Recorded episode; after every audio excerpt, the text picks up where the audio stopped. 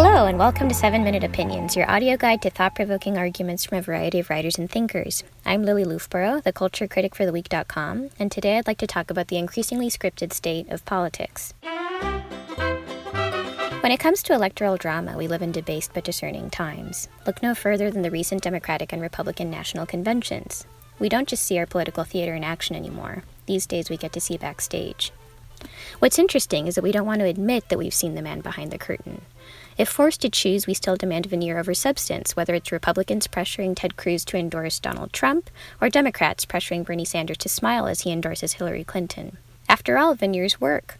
The theory is that the appearance of unity has power in the same way that smiling can allegedly make you feel happier. In other words, political theater seems to be working on us, even though we know more about how it's made. If anything, greater transparency has made us more appreciative. Americans know so much about how these spectacles are produced now, or we think we do thanks to shows like HBO's Veep and Netflix's House of Cards, that we easily slip into a knowing complicity. Instead of viewing these spectacles as consumers, we start thinking of them from the production side. A major reason it feels like we have so much backstage access to the 2016 presidential race is the flood of ghostwriters and speechwriters peeking out from behind that curtain. These shadowy figures who actually write the things our politicians say are less discreet now than they've ever been. And what speechwriters and ghostwriters say matters because they have access. That's why Tony Schwartz's decision to talk about his real impressions of Donald Trump while ghostwriting The Art of the Deal for him was so damning. Here's Schwartz talking to NPR's Robert Siegel about how much access he had.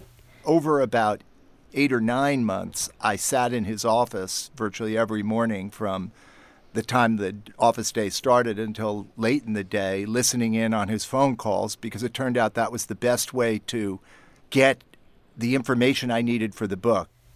Or take Melania Trump's plagiarism scandal. You might recall that 6% of Melania's speech at the Republican National Convention was lifted from First Lady Michelle Obama's convention speech from 2008. And Barack and I were raised with so many of the same values. My parents impressed on me the values. You work hard for what you want in life. That you work hard for what you want in life. That your word is your bond, that you do what you say you're going to do. That your word is your bond, and you do what you say and keep your promise. Once the Trump campaign stopped insisting that what had clearly happened never did, it came out with a different story. Two experienced speechwriters, they said, wrote a speech for Melania, but she didn't like it so she turned to longtime ghostwriter Meredith McIver for help.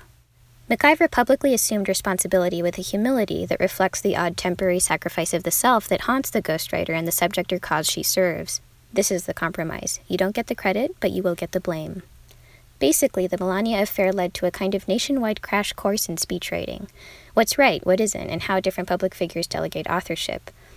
Former speechwriters for George W. Bush, Barack and Michelle Obama, Hillary and Bill Clinton, and even Ronald Reagan's White House Office of Political Affairs stepped out from behind the curtain and into the limelight to offer their opinions and set the record straight. When Donald Trump says, I wrote The Art of the Deal, the only person who can really deny the truth of it is Tony Schwartz, his ghostwriter, who can say, No, you didn't, I did. It's a betrayal of sorts, and it isn't exactly new. Proxy writers have always been menaces. But there has been a difference in quantity, in the number of people behind the scenes willing to come forward. One reason speechwriters might be coming out in record numbers this election season is because we need them. They yank us out of that eerie tolerance for fiction that reality television trains into its viewers. They force us to question our surrender to spectacle. Here is a woman. What does she dream of? When does she feel proud? That, if you're not familiar, is the Morgan Freeman narrated, Shonda Rhimes directed video introducing Hillary Clinton at the Democratic National Convention. It was very effective, and a lot of the responses I saw on Twitter recognized that. I saw a lot more praise for the decision to have, quote, God narrate Clinton's life than reactions to what God actually said.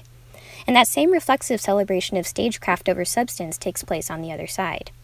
When Trump is caught lying or distorting the truth, his supporters seem convinced that the lie itself is somehow trivial, a means of trolling Democrats, whereas they themselves are in on the joke. Here's what unites these tendencies they aren't assessments of content, they're assessments of presentation.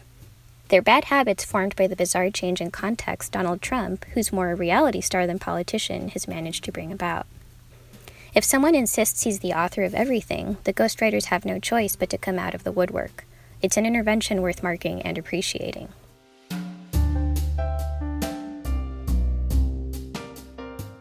Maybe we're more savvy than we appear. Maybe when we praise something for, quote, his or her speech at the conventions, we're really saying we're impressed with its slot in the lineup, or the line readings, or the delivery, or whatever ideas the speaker articulates. Maybe we remember that we're assigning these attributes to the speaker only because it's more convenient to do. Easier to do that than to name not just the ghostwriter, but the vast apparatus that goes into engineering these enormous theatrical arguments. But authorship, thanks to the gigantic claims Donald Trump has made for it, has never been more dead than it is this year. Blame whatever you want Veep, reality TV, Twitter, but thank the ghostwriters and speechwriters who are reminding us of the author's constructedness and coming out en masse.